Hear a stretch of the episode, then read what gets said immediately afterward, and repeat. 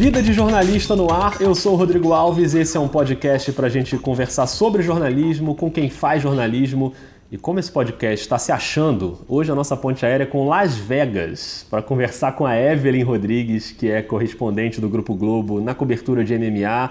Você que acompanha o UFC certamente já viu reportagens da Evelyn. E hoje você vai conhecer os bastidores dessa reportagem. Evelyn, queria te agradecer demais por tirar esse tempinho para a gente bater um papo. Seja muito bem-vinda ao Vida de Jornalista. Imagina, Rodrigo, eu que agradeço o espaço para falar um pouquinho do meu trabalho, ainda mais né, nesse podcast que é tão bacana, falando e dividindo experiências aí de jornalistas tão renomados. Ah, que legal. A gente vai falar muito de MMA aqui, das coberturas, dos bastidores, mas a gente também vai falar muito de outros temas, de outras áreas, inclusive fora do esporte. Porque a Evelyn, cara, ela tem uma coleção inacreditável de histórias de jornalismo, então já aviso logo, segura esse pequeno cardápio. Hoje a gente pode ir de Hebe Camargo a Mike Tyson, de fotografar celebridades até ficar como refém numa operação policial. Cara, vai ter muita coisa pra gente falar. Só os áudios que a gente trocou aqui na nossa pré-pauta, na preparação do episódio. Se eu publico esses áudios, já tem um episódio maravilhoso, mas eu quero saber mais detalhes de cada uma dessas histórias. Então você que está aí escutando, ajusta aí seu fone de ouvido e vambora, que eu tenho certeza que você vai se divertir muito hoje. Evelyn, eu queria começar lá atrás, bem no comecinho, quando você era uma espécie de Maísa de Osasco, uma celebridade mirim, que já tinha o seu próprio programa de rádio aos 10 anos de idade. E com um detalhe, hein, Evelyn, um detalhe profético. Qual era o nome da rádio naquele momento? Vegas FM. Nossa senhora. Então tem tudo a ver, né? Tudo a ver. Meu pai sempre foi um visionário, assim, né? Ele era, não era jornalista, né? Chegou, nem se formou, só fez até a quarta série, mas ele criou um departamento de áudio em Osasco e ele era responsável no início, né? Ele era o cara que fazia a inauguração do asfalto em Osasco. Então ele tinha uma banda Nossa. chamada Grupo Asfalto. E aí depois ele, com o tempo, assim, ele era muito apaixonado por comunicação, então chegou a criar algumas rádios comunitárias lá na região. E aí eu era cobaia, né? Porque eu tinha uma prima que falava muito bem no, no, no rádio e eu até tentava imitar ela, mas eu tinha 10 anos de idade então era meio que uma criança tentando brincar de ser radialista e eu tinha meu próprio programa na rádio. Então minha irmã tinha a função de atender o telefone e eu, eu operava a mesa de som e falava e fazia tudo sozinha. Eu tocava a rádio sozinha quando eu tinha 10 anos de idade, o que é muito bizarro, né? Que legal. E depois já mais para frente, na época da faculdade, ainda trabalhando em rádio, você teve um outro momento de celebridade que era a história das senhorinhas do seu bairro que controlavam a sua vida dia e noite. Como é que era esse esse Big Brother Osasco? Ali. É, então, porque como desde pequena a gente tinha essa coisa, né, de fazer rádio, a rádio era do bairro. Então, assim, eu cresci com as senhorinhas do bairro sabendo quem eu era. E nessa época que eu acabei, na verdade, migrando para essa outra rádio em São Paulo, né, quando eu já estava na faculdade, já estava começando a fazer estágio, é, eu tinha uma vida muito complicada, porque eu não tinha dinheiro para pagar a faculdade, e eu passei na Casper, que era uma faculdade que era filantrópica e depois perdeu a filantropia. Então eu tinha mil empregos para eu conseguir me manter. Eu era DJ, eu tinha uma banda, eu cantava numa banda. E aí eu tinha três estágios e um deles era na Rádio América, que era um programa que na verdade começou como um programa mais assim meu, né, que tinha numa outra rádio. E aí depois eu acabei assumindo uma função mais de produtora da parte de jornalismo enfim, nessa época eu trabalhava com os grandes medalhões do rádio, né? João Ferreira, que era o João Grandão também, que é um querido, assim, foi um dos caras que, que eu acompanhei muito no início da carreira. Eu produzi o programa dele e aí ele me usava de exemplo para tudo, sabe? Ele tinha que fazer os comerciais das marcas dele lá, então ele sempre inventava no meio da história que eu usava o produto, entendeu? As pessoas chegavam na rádio com uma imagem minha que não era a que realmente eu era, então era muito engraçado. E eu ficava doente, às vezes não ia trabalhar porque eu tava com essa rotina maluca, né? Eu acordava às, às quatro da manhã e eu ia dormir todo dia à meia-noite. Então eu dormia quatro horas por dia para conseguir Nossa. dar conta de tudo que eu fazia, né? Eu tinha um estágio na rádio de manhã, tinha um estágio num outro lugar à tarde, tinha faculdade à noite, então era muito complicado. E aí eu tinha senhorinhas que acompanhavam o horário que eu saía e o horário que eu chegava todo dia. E elas ligavam na rádio para pedir música e ficavam contando no ar quem me levou para casa, o que que eu fiz, sabe? Tinha até uma senhorinha que às vezes eu chegava, em, ela amiga da minha avó, que eu chegava em casa, eu via que a luz da casa dela ela apagava assim, quando eu chegava e fechava, abria o portão, sabe? Aí eu falava: "Pode dormir. Boa noite, pode ir, já cheguei". No dia seguinte ela ligava para a rádio e contava: "Ai, a Evelyn ontem Agora, chegou meia-noite". Esses tempos de estágio, claro, tem tem essas coisas divertidas, engraçadas, mas também te colocaram numa situações bem complicadas, né? Tem a história de quando você foi cobrir uma reintegração de posse, e claro que a gente está falando aqui com bom humor, né, divertido, mas reintegração de posse é uma coisa séria, tensa. As famílias estão sempre ali numa situação de desespero, a polícia às vezes é muito agressiva. E você caiu de paraquedas numa cobertura dessas, passou um perrengue ali que eu queria que você contasse pra gente. Porque a gente gosta de ouvir derrota também, Evelyn, não é só vitória não. Não, eu tenho, eu tenho muita história, porque assim, eu, eu quando eu entrei na faculdade, no primeiro mês, meu pai pediu uma vaga de estágio para um amigo dele que era dono de um jornal em Osasco. E quando eu cheguei, eu não tinha muita experiência, né? Então, assim, no começo eu cobria mais buraco de rua, tentando entender se eu realmente queria ser jornalista, e aí apareciam essas oportunidades e eu fui abraçando e comecei a ficar responsável por uma página inteira. E aí, numa, uma vez, eu lembro que foi uma gravação que a gente tinha com o ministro das cidades era uma pauta importante, então eu estava toda de terno social, fui lá para o evento que o ministro, e no meio da, da reunião me ligaram, olha só, tá tendo uma reintegração de posta, maior confusão, vai para lá, larguei tudo que eu estava fazendo, peguei o fotógrafo, né, e a gente foi de carro para esse local, tinham tirado as famílias do centro de Osasco e levado para uma área que era tipo um, um, lixão, atrás de um lixão, assim. Tinha chovido, tinha muito barro, então era, era muito surreal. E eu lembro que os carros do jornal, o jornal fazia muito anúncio. Então tinha uma loja de carros que anunciava no jornal e dava os carros para a gente usar em consignação. Então não era sempre que tinha o logo do jornal no carro, sabe? Tinha carro que tinha plástico no banco. E esse dia a gente foi com um Fiat Uno branco, nunca me esqueço, que tinha plástico ainda nos bancos de trás, sabe? A gente chegou lá, o fotógrafo era muito esperto, então ele era muito assim escolado, sabe? Ele me ensinou muito na vida, o Edu Venâncio, saudoso Edu Venâncio. Saiu na frente, foi meio que subindo o morro para tentar entender o que estava acontecendo. As famílias estavam montando os barracos e eu de salto, né, e de, e de terno, subindo um morro de 45 graus, assim, de declive, tentando me, me equilibrar, pra, porque eu tinha que fazer as perguntas. Eu tinha um gravador, daquele gravador de fita ainda, que eu tava tentando, né, anotar tudo. Era muito assim, queria fazer tudo certinho. No que eu tô chegando, assim, né, na parte mais alta do morro, volto o Edu correndo corre! Aí eu, Edu, o que tá acontecendo? Ele, corre! Então eu comecei a correr no sentido contrário e eu olhei para trás, uma galera assim correndo atrás dele. Eu falei, meu Deus, voltei correndo. Quando eu desci, o motorista já tava com o carro aberto, assim, com a porta meio que aberta, esperando a gente entrar. Do jeito que eu entrei, eu caí entre o banco do motorista e o banco de trás e ele já tentou sair desesperado, mas os caras tacaram tudo na gente, tacaram pedra, quebraram o carro inteiro com a gente dentro, porque eles acharam que a gente era da prefeitura. Não tinham entendido que a gente era fotógrafo e que estava fazendo matéria para denunciar o que estava acontecendo, entendeu? Caramba. Então foi um baita perrengue. Eu lembro que quando eu voltei para a redação, foi o primeiro perrengue assim da vida. A diretora olhou para mim assim, quer ser jornalista? foi meio que uma piada assim, sabe, no começo. Não, ainda teve a outra história que, se não me engano, o Edu tava também, né? tava. né? Que é a história do, do bar quando você fica refém, presa dentro de um bar numa operação policial. Como é que foi isso? Também, porque depois de um tempo, eu fiquei só um ano nesse jornal, mas é tanta história.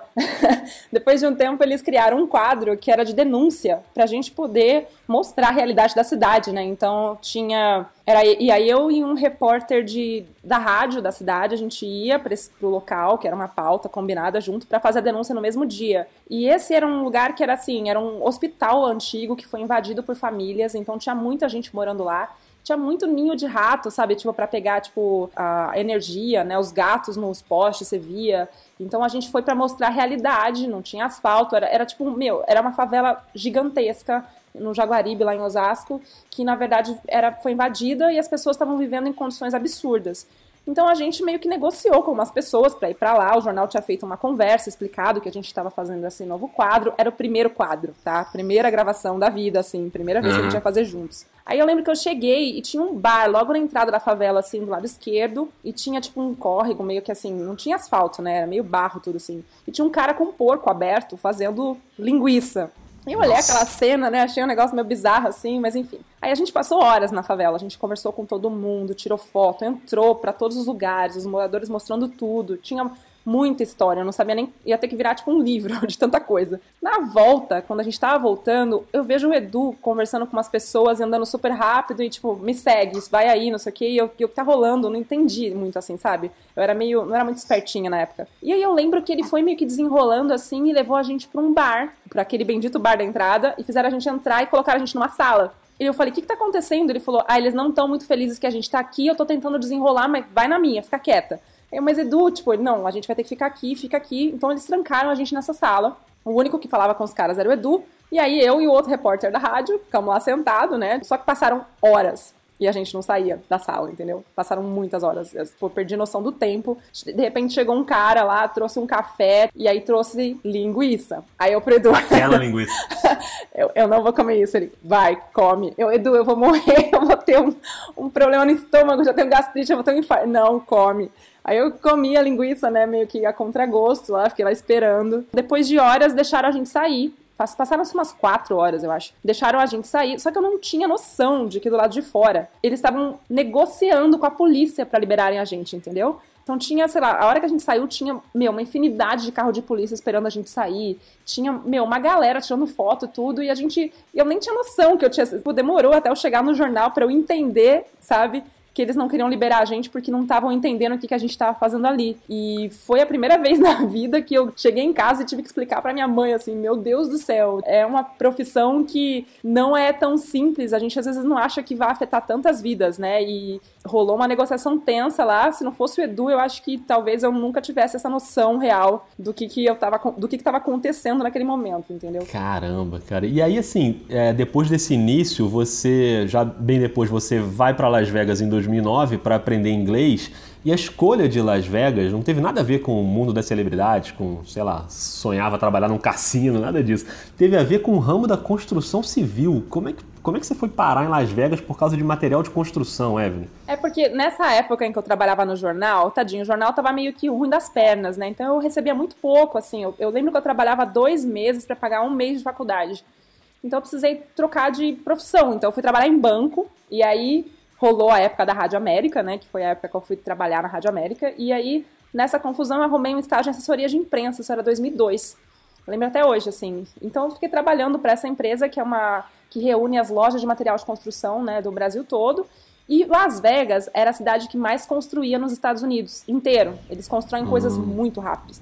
Então, sempre tinha um evento em Nova York no começo do ano, que, que a galera ia, e de lá vinha para Vegas, onde tinha um seminário numa escola de uma brasileira, né? A, a dona era brasileira, ela criava esse seminário com visitas técnicas.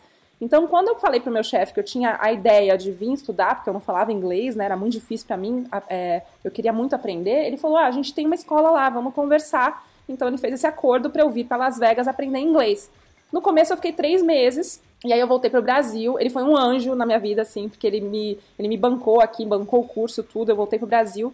Só que aí quando eu voltei, meu inglês não tava bom, né? Você não fala inglês, você fica aqui três meses, não adianta muita coisa, entendeu? É. Aí eu falei pra ele, olha, eu preciso voltar, né? Tá, eu tava com 27 anos na época, eu falei, eu preciso. Eu não tenho nada que me prenda aqui, aqui no Brasil. Se eu não for estudar agora e aprender de vez, eu não aprendo nunca mais. Então ele foi muito bacana comigo, assim, ele fez um acordo para me mandar para os Estados Unidos, ele me pagou o FGTS para eu conseguir me manter, e eu fiquei meio que à distância, assim, de consultora dele, sabe, ajudando, com, com tocando algumas coisas. Então quando eu cheguei em Vegas foi para aprender inglês. Só que eu voltei com uma outra mentalidade, porque eu percebi que acontecia tanta coisa na cidade que ninguém sabia no Brasil. Tinha tantos brasileiros que vinham para cá e ninguém conhecia, sabe? Então eu pensei assim, ah, eu tava ganhando, uns, eu conseguia, ele tava me mantendo, né, com o salário que ele tava me pagando, que era um salário pequeno, assim, mensal. Eu dividi uma casa com 13 pessoas, então imagina, casa de estudante, né, aquele inferno Nossa. de morar num lugar que você não fala língua de nada. E aí eu pensei, ah, vou fazer um dinheiro extra. Então eu comecei meio que a tentar entender o que estava acontecendo na cidade. E aí apareceram é, essa fase aí de seguir celebridade. Porque aí eu ia nas baladas, conhecia, via que tinha celebridade, eu tirava foto e tentava vender para os sites e revistas do Brasil, entendeu? Tipo paparazzo mesmo, né? Exato, né? tipo paparazzo, assim, fiquei uma amiga da Paris Hilton, sabe? Aconteceu tipo, ah, tudo que, que você pode imaginar, assim, nessa época, e muitos artistas do Brasil vinham para cá. Então tem até uma história que eu vou contar depois pra gente. Ah, essa história eu quero que a gente segure, porque a gente tem um episódio bônus que a gente publica logo depois, um, poucos dias depois, que é uma história da Adriane Galisteu, quando você faz uma, uma, umas fotos pra capa da Caras. Mas segura, Evelyn, a gente não tá. vai contar essa história agora. Quem tá ouvindo só vai saber dessa história daqui a alguns dias. Mas, mas tem uma outra história para compensar quem ficou ansioso para saber da Galisteu antes da gente entrar no MMA, que é a história que para mim é a sua história mais surreal, que é o dia em que você virou dublê da Hebe Camargo em Las Vegas. Então, a Hebe, nessa época aí, né, a Hebe tava estreando na Rede TV, era o programa de estreia dela. E ela tava vindo pra cá numa convenção e queria gravar um especial casando em Las Vegas com um cover do Roberto Carlos, porque o sonho dela era casar com o Roberto Carlos, né? Então, a, a produtora me contratou de produtora aqui. É, nessa época eu já tinha visto de jornalista, já estava trabalhando mesmo, assim. E aí o engraçado dessa história é que a, a Abby chegou, né? A gente, eu tive que fazer toda a parte de produção do casamento. Então eu fui ver vestido, fui ver véu, sabe, maquiagem, não sei o que lá. E eu não tinha conhecido a Abby ainda direito, né? Então eu falei, meu Deus do céu, já tinha visto algumas vezes, já tinha trabalhado numa outra situação com ela, mas não tinha assim, né, responsável por tudo. Então fui correr. Não, era a Abby, né? Gente, a rainha da TV brasileira. Então eu fui, fiz tudo isso. Aí na hora da gravação ela se divertiu demais, assim. Ela tava muito feliz, assim, brincando com todo mundo. Só que assim, ela tava numa fase do câncer já, então ela tava bastante debilitada. E tava um dia muito ventando, assim, em Vegas, tava ventando demais. Então, no começo da gravação, é, o carro quebrou.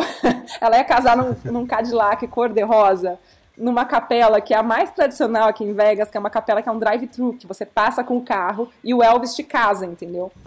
E aí o carro quebrou, então a gente teve que empurrar o carro até a janela para começar a gravação. Então a Abby já chega andando, né, faz a gravação no carro. O Roberto Carlos, que era o Raul Nazário, na época o cover, né, muito assim emocionado de estar na gravação. Então a gravação foi incrível, foi muito engraçada assim. Quando acabou, a gente precisava fazer as cenas do carro chegando, né? Mostrar que ela estava em Vegas. Só que estava ventando demais, e aí o sobrinho dela, que era o que, era o que cuidava dela na época, né, da carreira, ele falou: Evelyn, não dá para ela fazer essas cenas, está ventando demais, é, não vai rolar. A gente tem que prezar pela saúde, estava muito frio no dia mesmo. Eu estava de calça jeans, tênis, entendeu? E meu cabelo é preto, né? Tipo assim, é, é escuro, né? Ele, o diretor virou pra mim e falou assim: Evelyn, coloca a roupa da Abby. Aí eu falei: Eu? Eu não tenho nada a ver. Não, não, a gente vai filmar de longe, fica tranquila. Aí lá vai eu colocar o vestido por cima da minha roupa, né? Prenderam meu cabelo, coloquei o véu. E tinha um buquê de que eu tinha comprado de flor artificial só para fingir que era um buquê. Então eu fiquei enfiando meio que na minha cara, só que a gente teve que andar Las Vegas inteiro naquele conversível, uma ventania, sabe? Que quase que meu véu voou 50 vezes. E as pessoas na rua não entendiam que eu estava filmando o negócio, achavam que a gente estava casando de verdade com o Roberto Carlos do meu lado, entendeu? Então arremessavam dinheiro dentro do carro, todo mundo queria tirar selfie, eu querendo matar o diretor. E eles fazendo a gente refazer a cena 50 vezes. Aí teve uma hora que eu parei na placa do Welcome to Las Vegas, porque eles queriam jogar o buquê e fazer a cena de jogando o buquê. Ninguém entendendo nada, eu com o vestido de noiva, que era um pouquinho curto, assim a calça jeans, o tênis, sabe? Ninguém entendendo nada, todo mundo olhando pra mim. Mas a Abby me agradeceu tanto, sabe? Tadinho, eu ganhei até um selinho dela esse dia. Ela, ai, muito ah. obrigada, lindinha, não sei o quê. E aí entrou pra vida, né? Eu tenho o buquê dela até hoje na minha casa, que eu não tive coragem de jogar fora. Nossa, que maravilhoso. E temos imagens desse momento. Eu, eu vou. Temos. Porque podcast, obviamente, não tem imagem, mas eu vou botar no Twitter em algum momento pra galera ver. Exclusivo! Se casa com Roberto Carlos em Las Vegas acabou sobrando até para a jornalista produtora Evelyn Rodrigues, colaboradora fiel aqui do Fuxico, que virou dublê da apresentadora nas cenas em que o carro chega à capela. Oh, meu amor, é o, sonho, o grande sonho da minha vida. Você sabe disso. Thank you! Beautiful! Dublê da Hebe em Las Vegas não é para qualquer um. Mas vamos pro MMA, né? Porque senão a gente vai ficar contando um milhão de histórias aqui, a gente não sai nunca e a galera que gosta de MMA já tá tensa querendo saber as histórias de UFC. E a sua grande entrada no MMA é por uma edição histórica do UFC, né? Tô errado? Que é o UFC 126, com aquela luta clássica do Anderson Silva com o Vitor Belfort.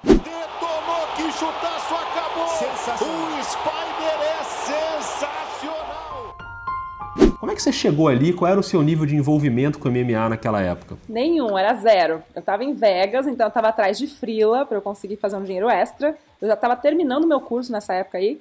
E aí eu fiquei tentando achar, eu vi que estava tendo esse, esse evento em Vegas, vinha 30 jornalistas do Brasil, e era a luta do século, era o Vitor Belfort contra o Anderson Silva. Na minha cabeça eu pensei, Vitor Belfort ele fez a Casa dos Artistas, né? A mulher dele era Joana Prado, vou fazer alguma coisa e vou vender para alguma revista de celebridade, entendeu? Oi, Joana Prado, boa noite. Boa noite para vocês aí de casa. Ela deve ir para Casa dos Artistas? Mas, né, quis o destino que o site pelo qual eu me credenciei não, não acabou pedindo para eu não cobrir mais, porque aí a cobertura de MMA na época do Brasil ela era muito pequena.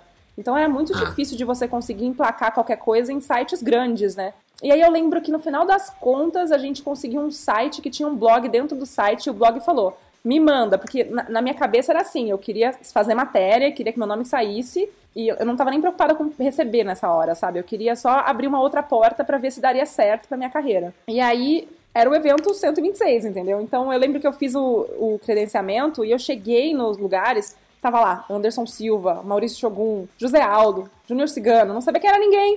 E eu não sabia o que fazer, né? Porque eu falei, como que eu vou fazer matéria de uma coisa que eu não sei? Então, eu conheci um anjo na minha vida esse dia, que foi a Ana Issa, que estava aqui produzindo pro Sport TV. E aí ah, eu... um beijo pra Anaísa. Pois é, um beijo pra esse anjo, porque aí ela pegou e me ajudou muito, ela me salvou esse dia lá. Olha, fica tranquila, eu vou te explicar o que é um pouquinho. Então, sei lá, viu o Júnior Cigano. Ela, ah, esse aqui é campeão, é, é, peso pesado, pode chegar, pode chegar a ser campeão. Então, assim, com o que ela me dava de resuminho da vida do cara, eu ia lá, fazia cinco perguntinhas e fazia a matéria, entendeu? E aí eu, tipo, fui meio que fazendo assim, mas eu fui muito feliz porque eu peguei vários momentos que você que não tinham muito na época assim. Eu tava filmando o Anderson quando chegaram para ele e perguntaram e falaram para ele assim: "Ah, o Vitor falou que você usa uma máscara, que você é mascarado". E aí eu tenho a reação dele meio bravo assim na hora. No dia seguinte ele chega na pesagem vestindo uma máscara. You said he wears a mask. Yeah. Tomorrow is a fight. That's what I was talking about, he wearing a mask. Pô, não tem muito segredo, não tem muito segredo. Vocês estão aqui para ver o show, o Vitor fala pra caramba e a gente vai lutar, não tem essa. Entendeu? Então eu peguei a história do começo, assim. Por que, que ele usou a máscara? O que, que aconteceu? Teve várias histórias nessa época. Teve um dia que trancaram o Anderson para fora do hotel, os meninos de brincadeira. Ele tava tomando banho, ficaram apertando a campainha, enchendo o saco dele para ele sair. Ele saiu de toalha todo molhado, os caras trancaram a porta do quarto e deixaram ele de toalha do lado de fora. E aí ele Nossa. precisava descer para conseguir pegar uma chave, sabe, para conseguir voltar pro quarto sem documento. Eu, eu vi a cena, eu estava no hotel quando o Anderson chegou de toalha pedindo pro, pro cara abrir a porta do quarto dele e o cara pedindo ID não tinha como, entendeu? Então, enfim, aconteceram muitas coisas nesse, nessa cobertura que me ajudaram, na verdade, a criar muitas histórias e conteúdo pro blog. Então, com base nisso, foi, na verdade, o que me ajudou a começar a cobertura de MMA, porque aí eu entendi que eu estava em Vegas, o UFC queria ir para o Brasil, então eles descobriram que eu era repórter e morava em Vegas, e eu tinha uma noção de assessoria de imprensa também, e aí meio que começou uma relação, assim, sabe? Eu, eles começaram a me ajudar a conseguir frila, eu comecei a escrever para a revista do UFC do Brasil, depois eu fui contratada pela Tatame, e aí a gente começou essa, esse processo maluco que hoje eu sou uma especialista, né? Eu fui a primeira mulher a trabalhar como correspondente internacional só cobrindo MMA. Então, assim, é, do Brasil para cá, né? Então, assim, é, na época nem tinha muitas mulheres fazendo isso. Tinham só duas que estão até hoje aqui no UFC. Uma é a Karen Bryant e a outra é a Megan Olive. E, óbvio, tinha as meninas do Brasil que abriram as portas. A Anaísa, a Paula Sack, a Vivi Ribeiro. Mas, para mim, era um mundo que eu não imaginava, sabe? Que eu poderia até entender. E eu, eu entendi que eu precisava é, estudar o esporte. Então, eu comecei a ficar amiga de, de treinadores, que os brasileiros, né, sempre treinam todo mundo, o pessoal do jiu-jitsu, então eu fui começando a ir pra academia, entender o que que era os golpes, sabe, estudar o esporte mesmo, para eu conseguir fazer um trabalho, né, decente e abrir uma porta. Isso que eu ia te perguntar, como é que é esse começo para você começar a pegar fontes ali, você tem que frequentar muita academia, quem que você procura quando você está no início da sua carreira de MMA ali, tentando criar suas fontes e, e, conquistar a confiança das pessoas para suas coberturas. Esse era um problema porque assim eu não tinha noção né de quem era quem. Assim eu tive que começar a estudar muito. É, então eu ia para as academias, eu fui através dos treinadores de jiu-jitsu. O Fábio Pateta, que é um treinador da Alpha Male, que é daqui de Sacramento, estava vindo para cá para um dos um dos shows do TUF, né, que era, tipo, eles gravavam essa, esse reality show do UFC aqui em Vegas, então ele foi um dos caras, um dos primeiros caras a me abrir portas, sabe? E aí depois já começou a rolar um monte de frila, assim, sabe? E eu continuei, eu era muito maluca, assim, eu, eu fazia um evento para três, quatro veículos, entendeu? A parte de celebridades eu vendia para caras, a parte mais específica do jiu-jitsu ia para um lugar, a parte do evento ia para outro. Eu comecei meio que a movimentar assim, e começou a sair muita coisa minha na internet. Então, quem dava um Google já sabia que eu morava em Vegas e que eu estava começando a cobrir. Mas eu também enfrentei muito preconceito no começo, Primeiro porque eu era brasileira, eu não falava inglês direito. E é muito difícil porque é um vocabulário muito, muito, muito específico, sabe? É. E segundo também porque os editores de jornal que já cobriam MA, assim, eu lembro muito disso, assim, eles meio que falavam, ah, não sabe o que vai escrever, não escreve. Eu prefiro um texto bem escrito do que você me mandar 10 matérias, sendo que eu não vou usar nada. Eles tinham uma coisa assim de que eu não, eu era uma outsider e que eu tava chegando e que por conta disso talvez eu não fosse fazer um trabalho decente, sabe? Então foi, foi muito de conquista, assim. Então foi uma coisa que foi foi melhorando e os lutadores também tiveram muita paciência comigo, assim. Eu falava um inglês totalmente horrível e eles tinham uma paciência de Jó para entender, entenderem a minha a minha tentativa de pergunta. Uhum. Não, e aí você foi fazendo reportagens que ficaram marcadas, assim, né? É, tem uma que você fez, você citou o Anderson Silva, e é uma reportagem que você faz com o Jorginho Filho, que era gari né, e, virou lutador, para conhecer o Anderson, que era o grande ídolo dele. Aí galera, para quem ainda não viu um gari brasileiro em Las Vegas, Jorginho Filho, aqui estou eu. E as pessoas sempre acham que essas pautas, inevitavelmente, são super combinadas com as assessorias e marcadas com muita antecedência, que às vezes, muitas vezes é mesmo, né? Mas essa especificamente foi praticamente no improviso, né? Como é que foi? Foi, porque o Jorginho, na verdade, fez uma grande campanha no Brasil para conseguir vir para Vegas, porque ele estava concorrendo como melhor nocaute do ano no Oscar do MMA, né? Que é um baita evento de, do MMA que acontece em Vegas. E aí teve uma campanha, ele veio para cá. Só que quando ele chegou aqui, na verdade, é, precisava dar uma movimentada nele também, assim. A gente ajudou umas coisas de bastidores e tal. E aí eu falei, ah, vou fazer uma matéria para contar a história, porque era uma baita história, né? E ele vestia a roupa, sabe, de gari. E aí, no meio da entrevista, ele me solta que o, And que o Anderson Silva era um dos ídolos dele no esporte. E eu sabia que o Anderson estava fazendo uma tarde, de, um dia de autógrafo numa loja dentro de um shopping aqui em Vegas. Eu tenho uma notícia para te dar, então. Notícia de quê? O Anderson tá aqui em Las Vegas. Ai, meu Deus do céu. Tá, a gente tá querendo lá ver ele. Vamos lá ver ele? Vamos tentar ver o Anderson? Pô, vamos agora. vamos agora. Vamos lá. Mas será que a gente consegue falar com ele? A gente pode tentar. Ai, ai. Vambora? Vamos. Aonde? Pra lá, pra cá? É pra onde? Pra lá, vamos? Tá cá, então bora. Só que quando a gente chegou lá, tava uma fila quilométrica do lado de fora da loja. E eu falei, meu Deus do céu, a gente vai levar cinco horas para chegar no Anderson, não vai dar. Então eu deixei ele na fila do lado de fora e fui tentando entrar para falar com o Ed Soares, que era o empresário do Anderson, e eu fui tentando, tipo, sei lá, não, eu sou brasileira, eu sou repórter, só vou fazer uma matéria, sei lá o quê. E o segurança me deixou entrar. E aí eu expliquei pro Ed a história. Eu falei, o cara é muito fã do Anderson, da época do Taekwondo, não sei o que lá. Ele é gari, veio concorrendo ao Oscar do MMA, tem uma campanha e tal. Aí o Ed falou, cara, traz ele aqui agora. E aí, cara? Que isso, irmão? Pô, tô muito teu fã, cara. Porra. E aí? Tu não tem noção. Como é que tu nome, velho? Jorginho, cara. Jorginho? Porra. E aí? Sou muito teu Fiquei fã, sabendo cara. que você deu um nocautão bonito lá no Era Brasil no- agora, né? É na, no Denis da Máquina. ó. Ah, legal, Caraca, cara. eu tô muito feliz, velho. Tu não tem noção, Legal, cara. Que Cara, bom, cara. tem uma referência muito grande pra mim, meu irmão. Cara, o negócio é o seguinte: não desista do teu sonho, irmão. Entendeu? Corre atrás, irmão. Pô, Entendeu? correndo. É isso aí. Onde, Pô, cara? bom te ver, cara. Porra, meu irmão. Muito que obrigado maneiro, mesmo, cara. Pô, obrigado. Eu que agradeço você estar aqui, brother. E aí eu fiquei filmando, mas eu até chorei, tadinho. Até caiu uma lagriminha assim filmando, sabe? Porque ele tava tão emocionado. E o Anderson foi tão maneiro. Perguntou se ele ia no UFC e ele não ia, porque ele nunca tinha assistido um UFC na vida. Conseguiu ingresso pra ele ir no UFC. Então minha matéria Legal. ficou ainda maior, porque eu ainda fui acompanhar a saga dele pra pegar o ingresso, pra assistir o evento, entendeu? E aí foi um dia muito incrível, assim, foi muito legal. Que legal. Isso me lembra a minha única matéria de MMA, que foi justamente envolvendo Anderson Silva e fila gigantesca, porque eu estava de plantão na redação e não cobria, obviamente, esse, esse assunto. E era a época do auge, assim, do Anderson, da fama e tal. E ele estava num Burger King, que era um patrocinador dele, nem sei se é ainda. E ele estava fazendo isso, uma, uma noite ali de autógrafos, de fotos no Burger King, no shopping onde eu trabalhava. Eu estava sozinho na redação, só tinha eu. Era um sábado já bem tarde da noite. O Anderson Silva tá no Burger King, vai lá e fala com ele. Eu saí correndo e fui, né? Só quando eu cheguei lá, já, tá, já tava acabando o negócio, mas tava uma multidão na lanchonete e o Anderson já tava saindo, correndo pro estacionamento. Eu saí correndo atrás dele, mas ele já tava indo embora e foi uma confusão.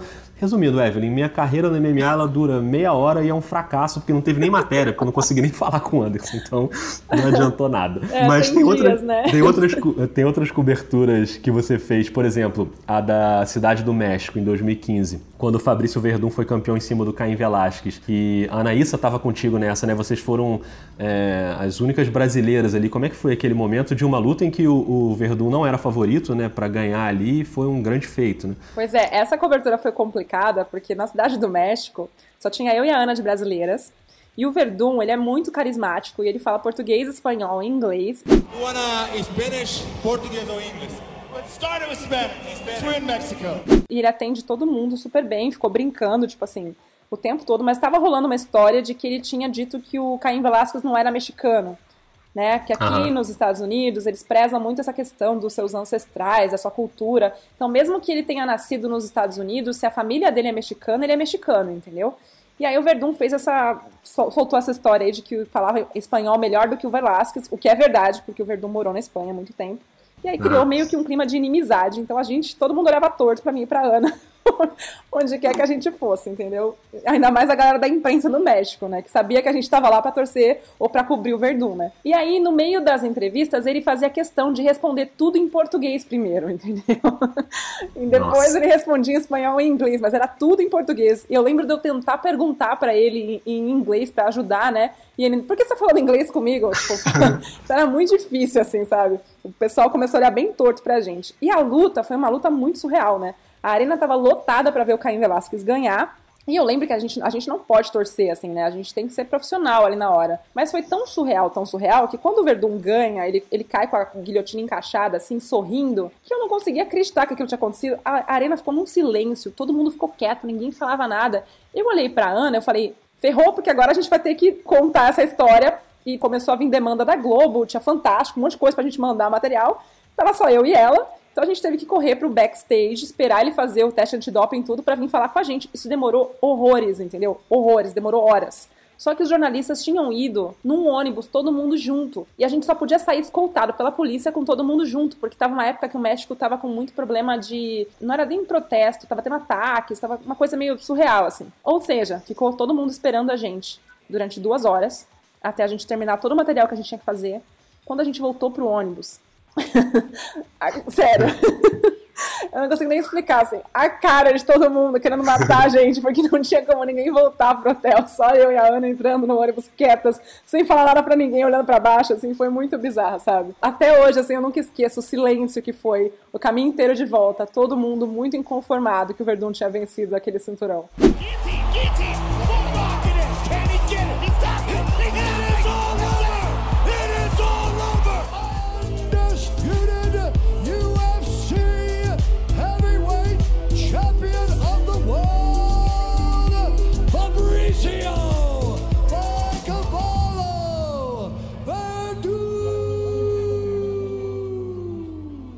E o Verdun foi por causa dele também, se não me engano, que você conheceu o Mike Tyson, não foi? Foi, eu já tinha visto o Mike Tyson algumas vezes em Vegas, porque ele é gente como a gente, assim. Você tá na academia e chega pra malhar, entendeu? Do seu lado. é meio bizarro, assim. Morar em Vegas é uma coisa meio surreal, assim, é fora da Essa realidade. frase já é uma das frases campeãs desse podcast. Mike Tyson é gente como a gente. Tô falando, ele é muito, assim, muito incrível. Mas nessa época, eu tô em casa um dia, ia ter um uma final do TUF, eu tava me arrumando pra ir cobrir o evento, eu trabalhava no site do combate já nessa época. Aí me liga o Lucas, que é o, era o manager do Verdun na época. Você tá fazendo o quê? Tô me arrumando pra ir pro TUF. Você quer fazer umas imagens do Verdun? Ele veio aqui gravar um filme, não sei o quê. É com o Mike Tyson.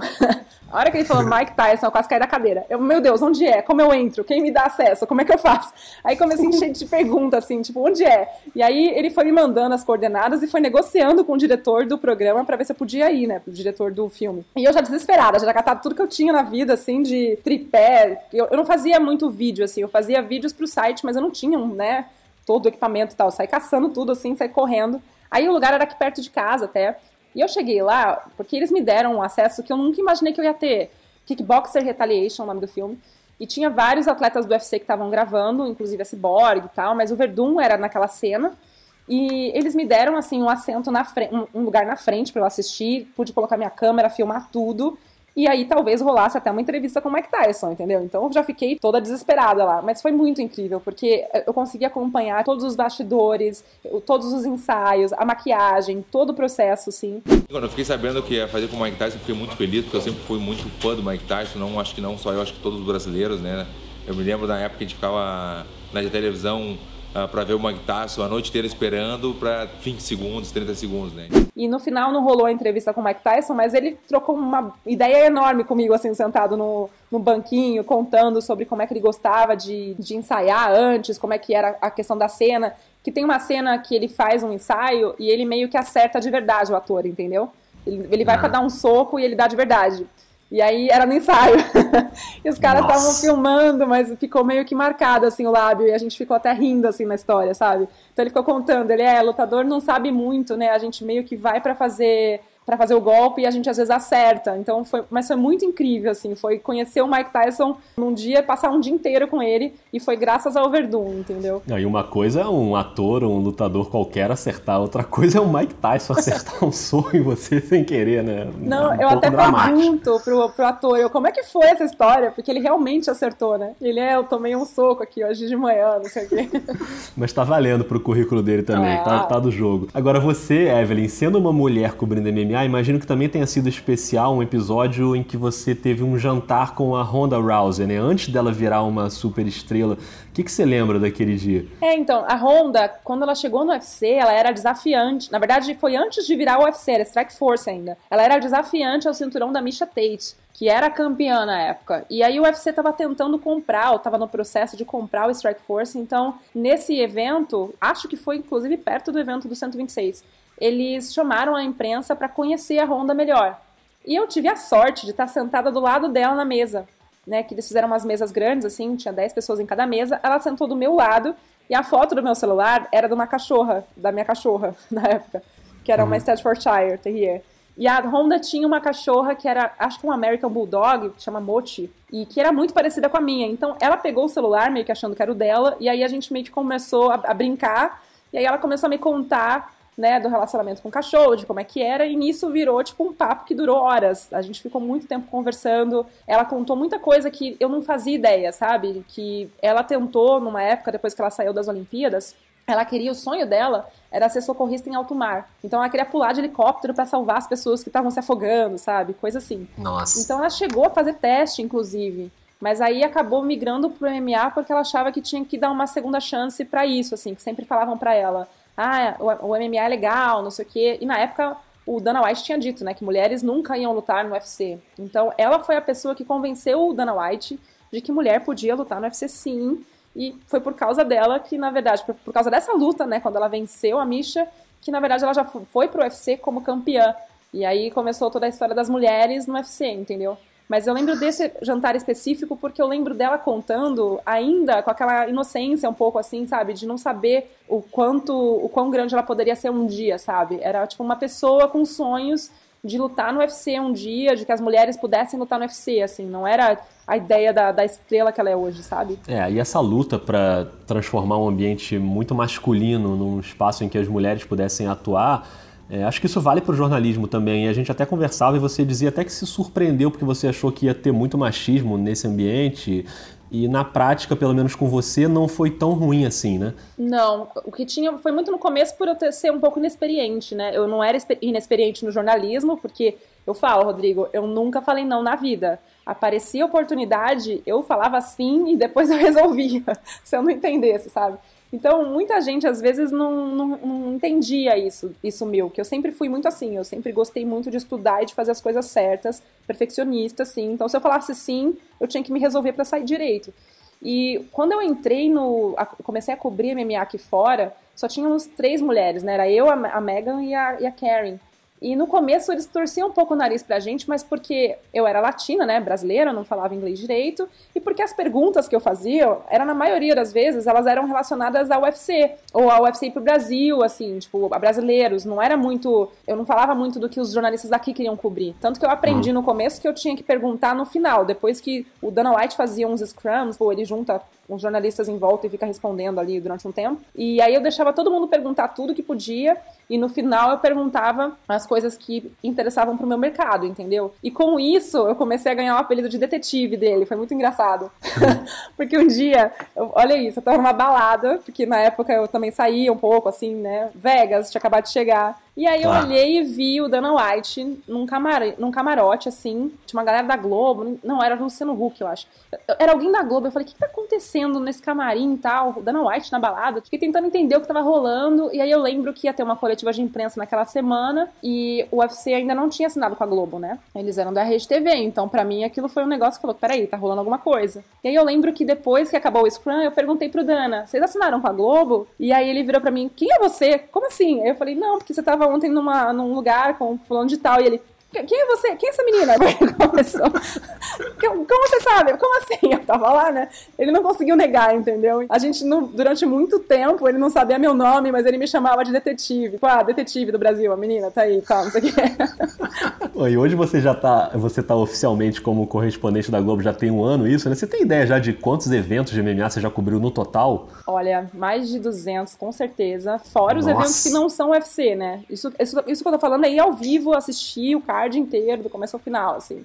Eu tenho as credenciais guardadas, mas eu parei de contar depois de um tempo, assim, entendeu? Nossa, e você como correspondente oficial de televisão, é mais um capítulo dessa história de você não dizer não, né? De você aceitar os desafios, porque mesmo sem ter feito TV oficialmente antes, é, esse seu lema continua valendo muito, né? Nossa, imagina, eu virei repórter de TV na Globo, gente.